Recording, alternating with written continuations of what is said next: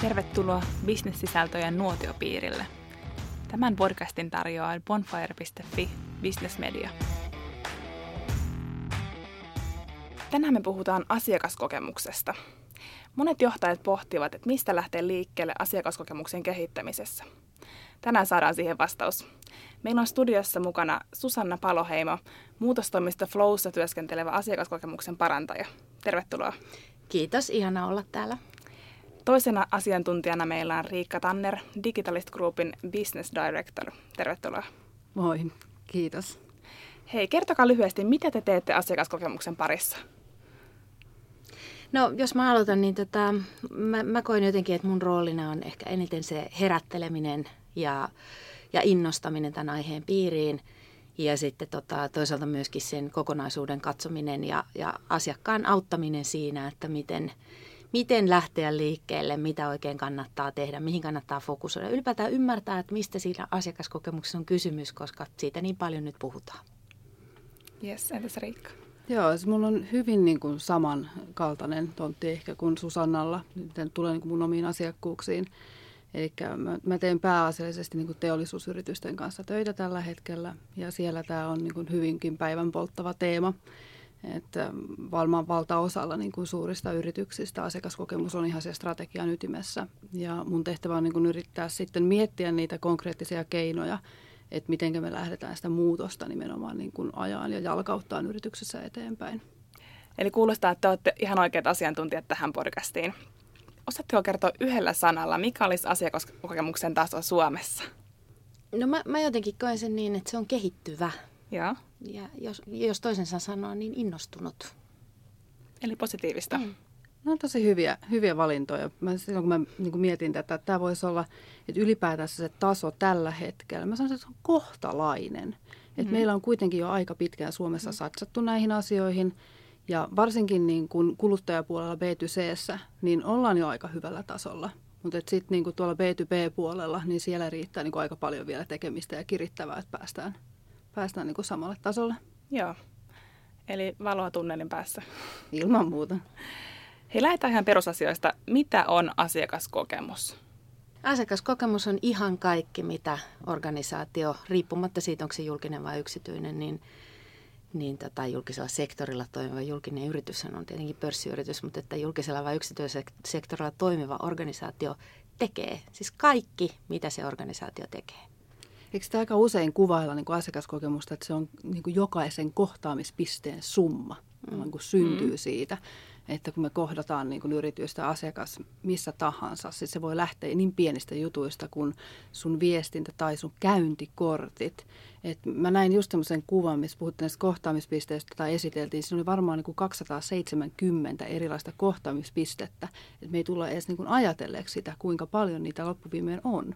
Niin just joo. Se ei vaan ole siis se yrityksen respa se ei todellakaan ole vaan se yrityksen respa. Ja just se tekee niin kuin tästä tosi mielenkiintoisen tontin niin kuin tästä asiakaskokemuksen kehittämisestä. Että me aika, ja Susanna varmasti mm. allekirjoittaa tämän, että, että tota, me puhutaan tosi isosta kokonaisuudesta. Niin siis se on kaikkien yhteinen asia.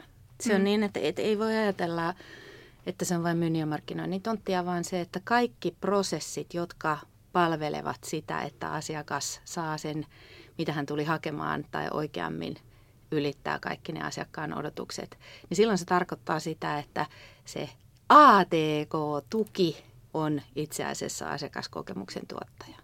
Se, joka pitää huolen siitä, että vaikkapa sairaanhoitaja ja lääkärin läppäri toimii sillä hetkellä, kun Joo. sitä käytetään.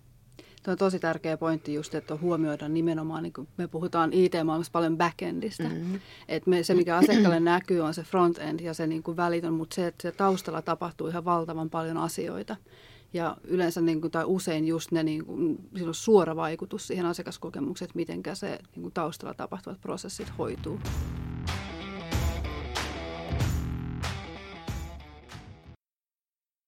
Jes, mennään ihan käytäntöön. Meillä olisi tilanne, jossa yritys haluaa lähteä kehittämään asiakaskokemustaan. Mistä me lähdetään liikkeelle? Tähän on maailman helpoin vastaus, koska se on asiakkaasta.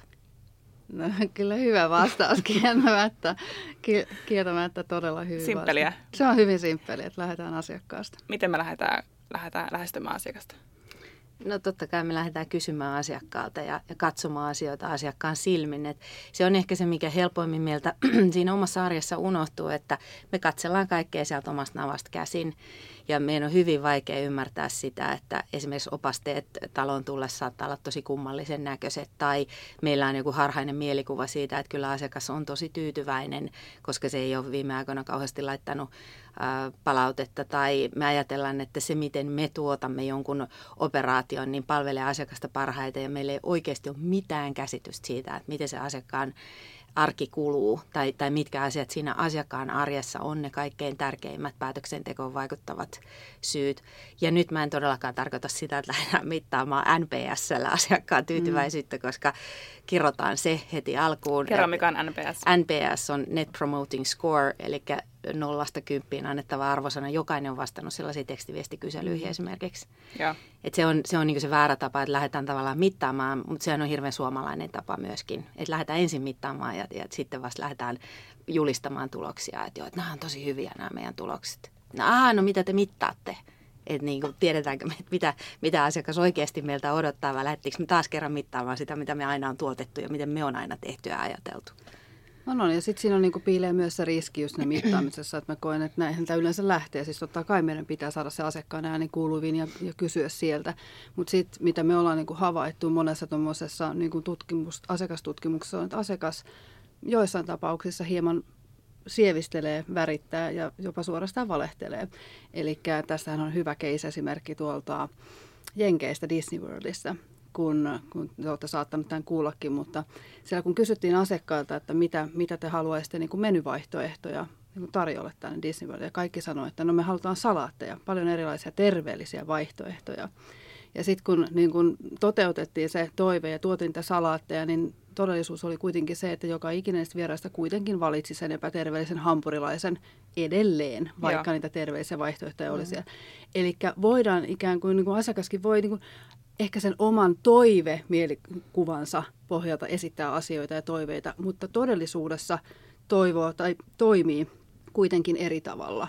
Ja se tekee niin kuin tästä aina sillain niin kuin, tavallaan tasapainoilua. Ja, että miten sä kyllä. löydät sieltä ne jutut, mitä se asiakas oikeasti haluaa ja miten se toimii ja helpotat sen arkeen. Miten me löydetään? No niin. mun, kokemuksen mukaan auttaa tosi paljon havainnointi. Mm. Se, että oikeasti havainnoidaan hirveästi hyviä menetelmiä. Mä oon viime aikoina ollut itse hirmu innostunut videografiasta siitä, että, että videolla niin kun seurataan asiakkaan arkea ja, ja katsotaan sivusta vähän, miltä se kaikki näyttää, mitä kaikkea siinä tapahtuu. Ja silloin itsellä täytyy toki olla koko ajan silmillä se uuden asiakkaan silmälasit, jolloin niin kykenee havainnoimaan ihmettelemään, että ahaa, mitä täällä oikein on meneillään.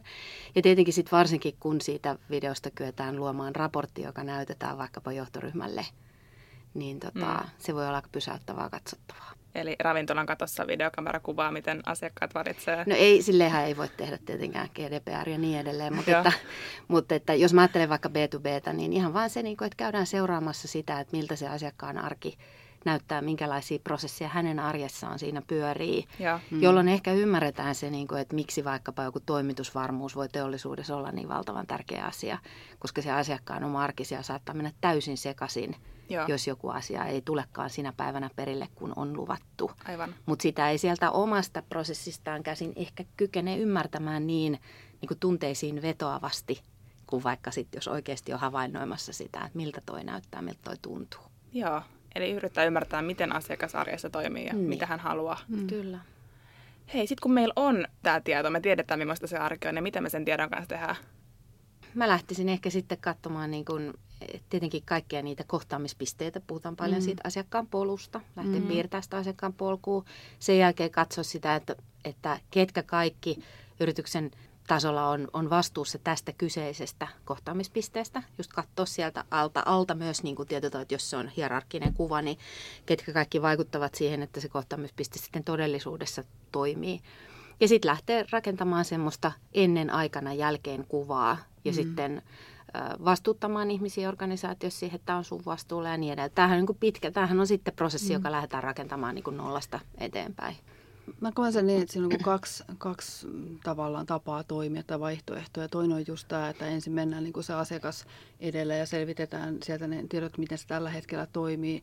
Toinen on itse asiassa se, että mennäänkin niin kuin ikään kuin se yrityksen näkövinkkelistä. Eli piirretään se asiakaspolku niin kuin se tänä päivänä on. Ja, ja sitten vasta mennään niin kuin sen kanssa sinne asiakkaalle, että me nähdään tämä näin, ja, niin kuin tulkitaan oman, oman lasiemme kautta, että, että mikä niin kuin tässä toimii tai mikä ei toimi. Ja sitten haetaan sieltä niin kuin se validointi sieltä asiakkaalta. Et, et siinä on kuin kahta eri tapaa mun mielestä niin lähteä liikkeelle, mutta sen takia mä lähden usein liikkeelle nimenomaan siitä, että piirretään edessä asiakaspolku kerran auki ennen kuin lähdetään edes välttämättä mittaamaan mitään mm. tai kyselemään, koska jo se avaa aika paljon yrityksessä silmiä organisaatiossa, Kyllä. että kuinka isosta jutusta niin kyse ja kuinka moni eri sidosryhmä, niin kuin, niin kuin sanoit Susanna hyvin, että kuinka moni eri toimija niin kuin vaikuttaa yhteen kohtaamispisteeseen niin jo sillä saadaanko aika paljon. Jos meidän täytyy niin kuin aina muistaa se, että vaikka meillä on hyvä tarkoitus, ja aika monessa yrityksessä on aika mahdoton se on niin tekemätön paikka se, että sä voisit piirtää sen koko prosessin uusiksi. Et meidän kuitenkin usein kehittämistyössä lähdettävä liikkeelle niin kuin niillä resursseilla ja sillä mm. niin kuin mahdollisuuksilla, mitä meillä on. Joo. Mitä, mistä tuo asiakaspolku koostuu? Mistä se lähtee ja mihin se päättyy? Hyvä kysymys. Tämä on muuten tämä on mielenkiintoista kuulla, mitä Susanna vastaa tähän, koska mulla on kyllä tähän niin oma mielipide. No, niin, se alkaa siitä, kun uimahallin saunalauteilla kuulee, kun joku alkaa kertoa tarinaa jostain, jostain mitä hän on kokenut.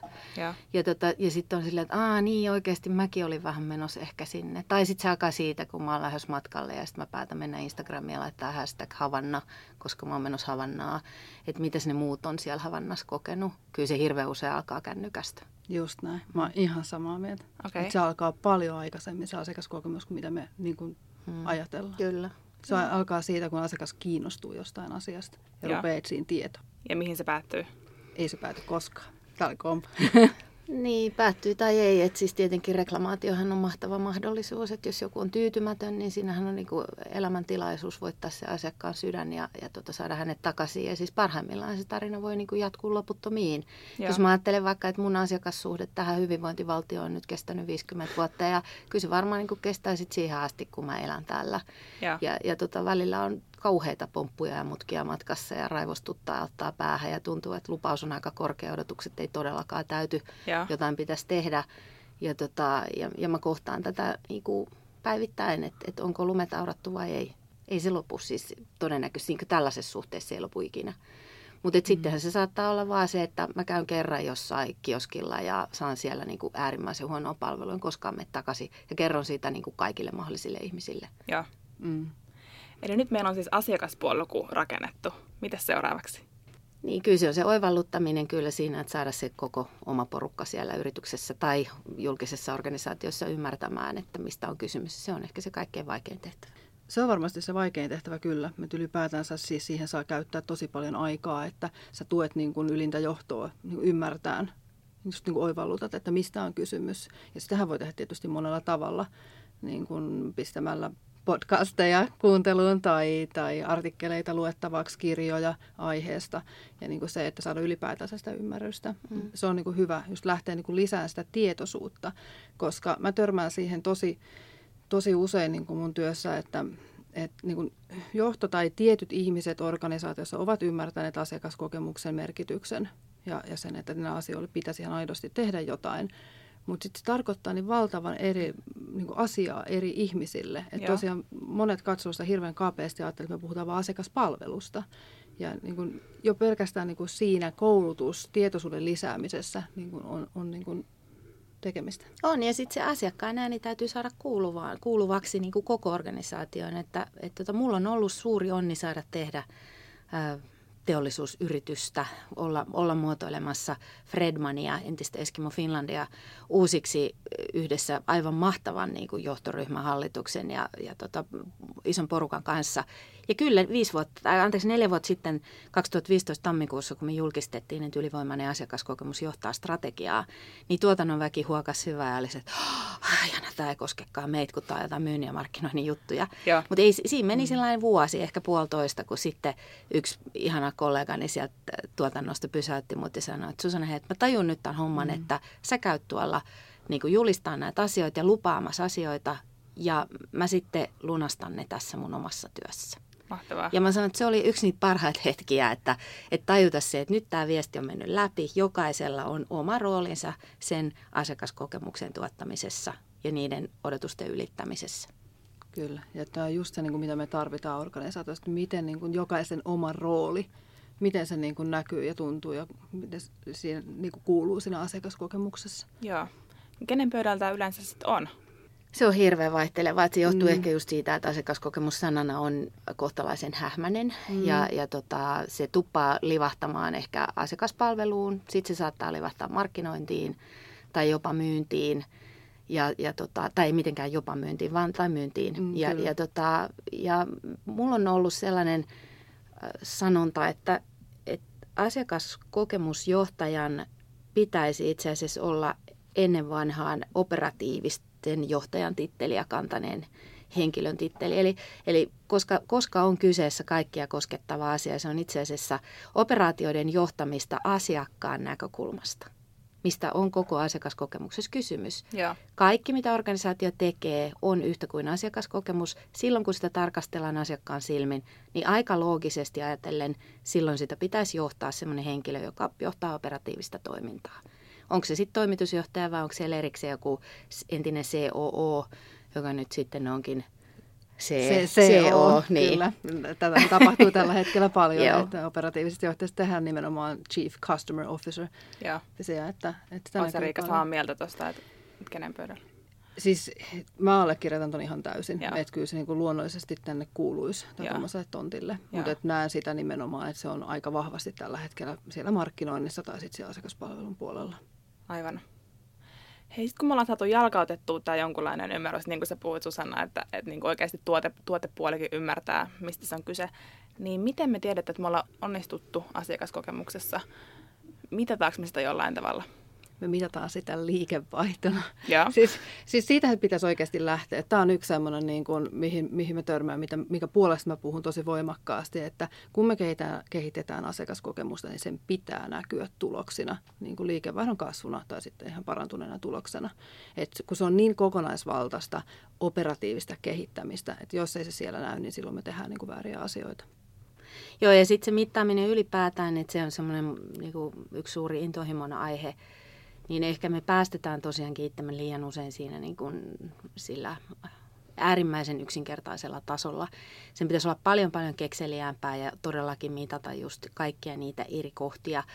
Todeten heti perään sen, että esimerkiksi Fredmanilla niitä oli 243 niitä kohtia, joita olisi pitänyt mitata ja sanottu, että mitään järkeä mitata kaikkea, vaan pitää valita ne, jotka juuri sillä hetkellä on ne tärkeimmät taas asiakkaan näkökulmasta ja lähteä sit sitä kautta hakemaan niitä kehityskohteita. Fakta on se, että kehittämistä on kaikkialla ja todella paljon, mm. jolloin sitten täytyy olla nöyrä myöskin sille, että, että on valmis ää, panostamaan tänä vuonna tähän kohtaan, ensi vuonna tuohon kohtaan, eikä ajattele niin, että se mammutti pitää syödä niin kuin kertaheitolla – vaan ymmärtää se, että tämä on uusi toiminto, tämä on samalla tavalla uusi toiminto kuin vaikkapa laatu, joka tuli aikanaan koskettaa kaikkia yksiköitä mm. ja sitten vastuullisuus on tullut oikeastaan sen jälkeen ja nyt se on asiakaskokemus. Ja se tarkoittaa just sitä, että tämä on niin kuin kaikkea läpäisevä asia, jolloin se mittaamisenkin tulee kohdistua niin kuin kaikkeen mahdolliseen. Kyllä. Ja sitten taas tajuta se, että niitä dashboardeja on nyt jo aika paljon johdon mm. pöydällä, että tota, et, et se niin kuin – kyky löytää olennainen ja valita se, mitä mittaa ja, ja mikä data on se, mikä meitä ohjaa, niin siinä mielessä se Rikka sanoi, että liikevaihdon kasvu, niin kyllä, se on se, on se ylin, mikä sitä mittaa ja sitten taas ymmärtää, että täytyy jotakin pystyä myös palottelemaan. Joo, joo. Just näin, että niin kuin jokaisella funktiolla, oli se sitten talousosasto, HR, hankinta, mikä ikinä, niin kaikilla pitäisi olla oma asiakaskokemusmittari. Mutta se on niin kuin hyvin eri, se ei ole mikään NPS. Mm. Niin kuin, ei todellakaan, vaan siellä niin kuin keksitään sitten niin kuin soveltuvat mittarit, että mitä ne voi olla. Vaikka talousosastolla puhutaan laskutuksen läpimenosta, että kuinka suurella prosentilla niin kuin laskut menee läpi ilman reklamaatioita. Ja. Suora vaikutus asiakaskokemukseen ja siihen, kuinka nopeasti tai joku, kuinka prosessien läpimenoajat on hyviä niin kuin tietysti tuotantoprosesseissa ja, ja, ja sitten esimerkiksi perinteisessä asiakaspalvelussa, että kuinka monta asiakkaan ongelman pystytään ratkaisemaan ensimmäisellä puhelulla esimerkiksi. Mutta sitten toisaalta nämä on aina semmoisia herkullisia mulle, kun mä että no minkä takia se ylipäätänsä tuli se ensimmäinen puhelu, että eikös meidän pitää päästä niin kuin jo aikaisemminkin siihen, että sitä puhelua ei edes tule. Mutta pointtina siis se, että jokaiselle funktiolle, yksikölle omat mittarit, jotka tukevat niin sitä tekemistä ja toimintaa. Niin ja sitten taas kerran lähtien asiakkaasta eikä sieltä omasta prosessista, eikö niin? Että, että jos mä ajattelen vaikkapa tuotannollista yritystä, joka palvelee vaikkapa suomalaista kauppaa, keskusliikettä, niin niin tota, esimerkiksi tuotetiedon löytyminen ja mikä tärkeintä sen oikeellisuus näin digitaalisella aikakaudella, kun vaikka logistiikkakeskukset alkaa olla hyvin voimakkaasti digitaalisesti ohjattua, robotit hoitaa siellä asioita. Jos se tuotetieto on väärin tai jos se tuotetieto on väärin niin kuin järjestelmässä, ja sitten se ei, se ei matchaa siihen, minkä kokoinen vaikka joku pakkaus on. Niin Joo. siellä saattaa mennä kokonainen niin kuin prosessi sekaisin siellä asiakkaan toisessa päässä. Tai se, että asiakkaat tarvii nopeasti sen tiedon hakemalla sen, paitsi jostain tietojärjestelmästä, niin sitten vaikka verkkosivuilta. Jollei siihen tuotetietoon panosteta ja mitata sit sitä, että kuinka oikeellista se on, kuinka helposti se löytyy asiakkaan näkökulmasta, niin silloin se on toiminto, johon ei kukaan panosta siellä firmassa. Koska ja. sielläkin sitten keskitytään vaan siihen, että tuotanto toimii ja toimitusvarmuus toimii, mutta ei ymmärretä, että tämä on kokonaan niin kuin uusi toiminto, tämä digitaalisen tuotetiedon hallinta. Joo. Siis tosi kokonaisvaltaista toimintaa. Niin, kyllä. kyllä. Mutta ei kannata pelätä. Tämä on ihan mahtavaa, koska pääsee koskettaa ihan kaikkea.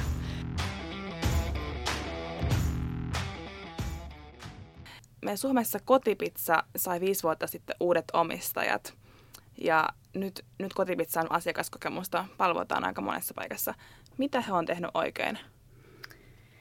Kotipizza lähti ymmärtämään sen, että tällaisessa markkinassa, joka oli täysin niin kuin alennettu tosi alhaiselle tasolle, sen arvostus oli, oli hyvin heikko, niin he lähti miettimään sitä, että hei, voiko täällä kuitenkin tehdä jotain täysin toisin, hyvin, hyvin rohkealla erilaisella lähestymisellä.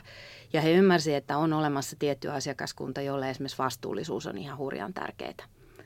Ja, ja rohkeasti ymmärtäen just sen, että se on aika pieni se, se niche and chic-tyyppinen porukka, mutta että se on se keino, millä voi niin kuin erilaistaa. Ja, tota, ja sitten todella tärkeä asia tällaisessa yrittäjäketju, yrittäjävetoisessa toiminnassa on se, että lähdettiin arvostamaan niitä yrittäjiä. Ja siellä lähdettiin ihan, ihan niin kuin tarinoiden mukaan verkosta saa, saa lukea Pizza Guide Tommi Tervasen blogista näitä tarinoita paljon myös, niin, niin siellä lähdettiin arvostamaan yrittäjää, lähdettiin rakentaa uudelleen sitä suhdetta yrittäjän kanssa.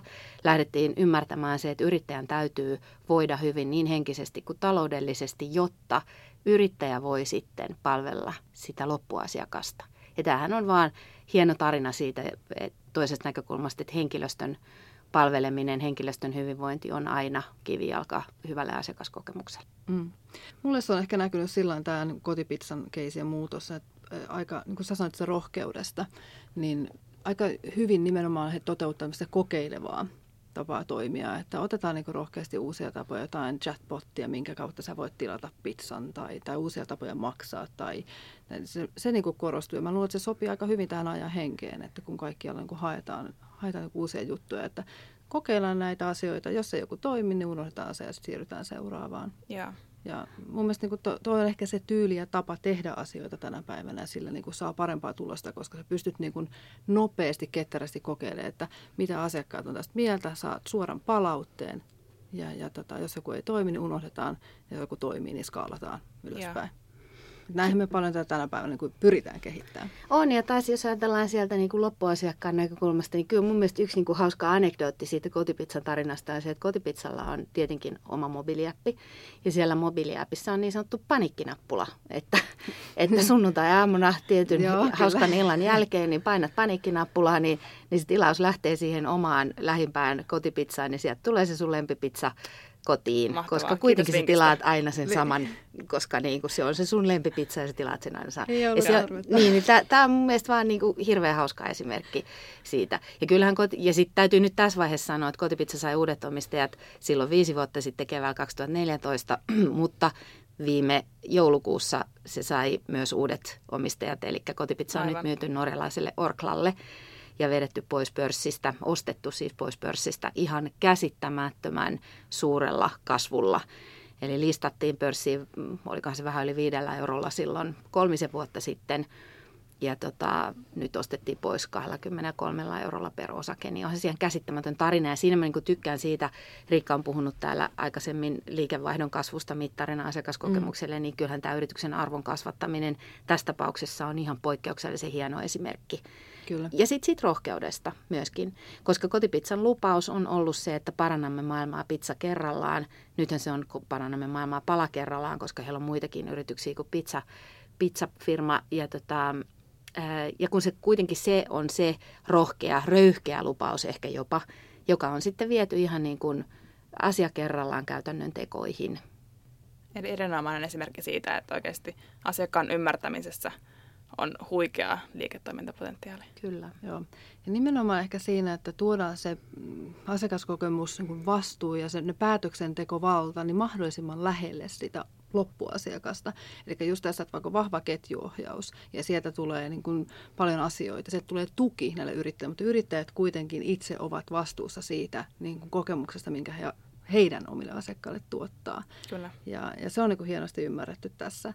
Ja toinen sellainen niin esimerkki, mikä minulle tulee mieleen niin tuolta hotelliketjumaailmasta, niin me, meillä on kaikilla niin kokemuksia siitä, kun me ollaan semmoisessa asiakaspalvelutilanteessa, missä joku niin kuin myyjä tai hotellin vastaanottovirkailija niin pahoittelee meille, että no, no kun hän ei nyt oikein voi tehdä tälle asialle mitään ja hänen täytyisi nyt ottaa yhteyttä niin kuin esimieheen tai johonkin ja, ja me ollaan niin kuin tuskastuneena siinä sitten niiden matkatavaroiden kanssa. Nyt mun varaus on jotenkin pielessä ja niin kuin se hermo niin kuin meinaa palaa saman tien. Niin Ritz-Carlton hotelliketju on mun mielestä niin kuin hoitanut tämän asian aivan julmetun hyvin – Eli siellä on annettu valta ihan sille henkilölle, joka sitä asiakasta palvelee. Ja niinkin pitkälle, että heille on annettu 2000 taalaan asti mahdollisuus parantaa sen asiakkaan kokemusta, ja. jos niikseen tulee. Eli heillä on jo valmiiksi se mandaatti olemassa, että jos sulle tulee niin kuin asiakas eteen, joka on jollain tavalla pettynyt tai ei kokee, että ei ole saanut semmoista niin kuin palvelua, mitä hän ansaitsee, niin sulla on 2000 dollarin asti mahdollisuus tehdä itsenäisesti päätös, joka parantaa sen asiakkaan kokemusta. Ja mun mielestä on aika kova juttu.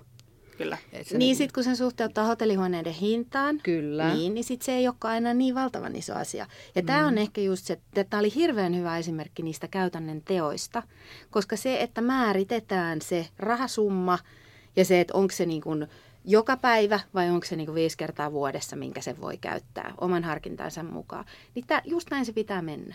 Ja, ja nämä on niitä käytännön tekoja, joita sitten se, se henkilö, joka vastaa asiakaskokemuksesta organisaatiossa niin kuin päätyönään, niin hänen tehtävänsä on sitten lähteä katsoa, että onko meillä esimerkiksi toi kohta, että tämä on prosessi. Kyllä. Onko se mietitty ja onko siitä annettu niin kuin valtuutukset. Joo. Ja, ja tota, ihana kuulla tuo tarina, koska siis sattumoisin, niin käytän itse usein tätä Ritz Carltonin palveluopasta niin kuin myös sellaisena vinkkinä, että Joo. lukekaa se, koska tota, siellä on sellainen yksi, yksi lause ylitse muiden, joka on se, että it's not about you, it's about them.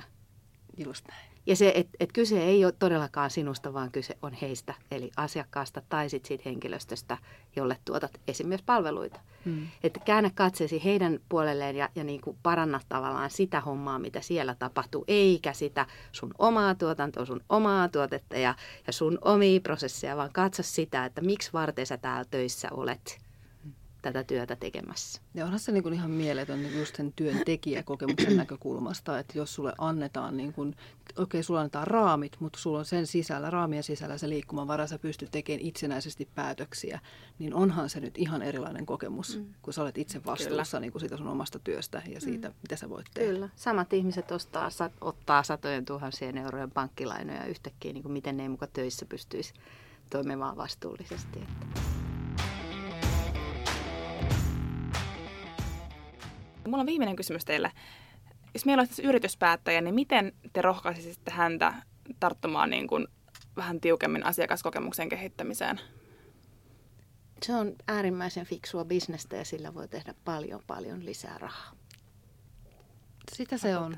Ehkä sitten niin, niin kuin saatesanoina se, että jos niin kuin haluat satsata asiakaskokemukseen, niin ei riitä se, että sä annat ikään kuin vastuun, vaan sitten pitää myös antaa niin kuin se valta, eli mandaatti tehdä niitä asioita. Et ky- kyllä mä korostaisin sitä niin kuin, ja, ja vienkin sitä viestiä eteenpäin.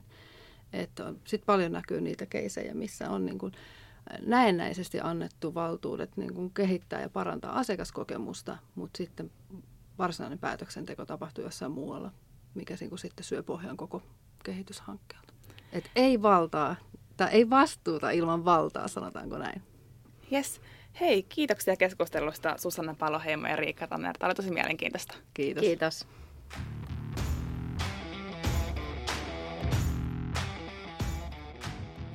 Minun nimeni on Elisa Kitonen ja tämä oli Bonfire Podcast.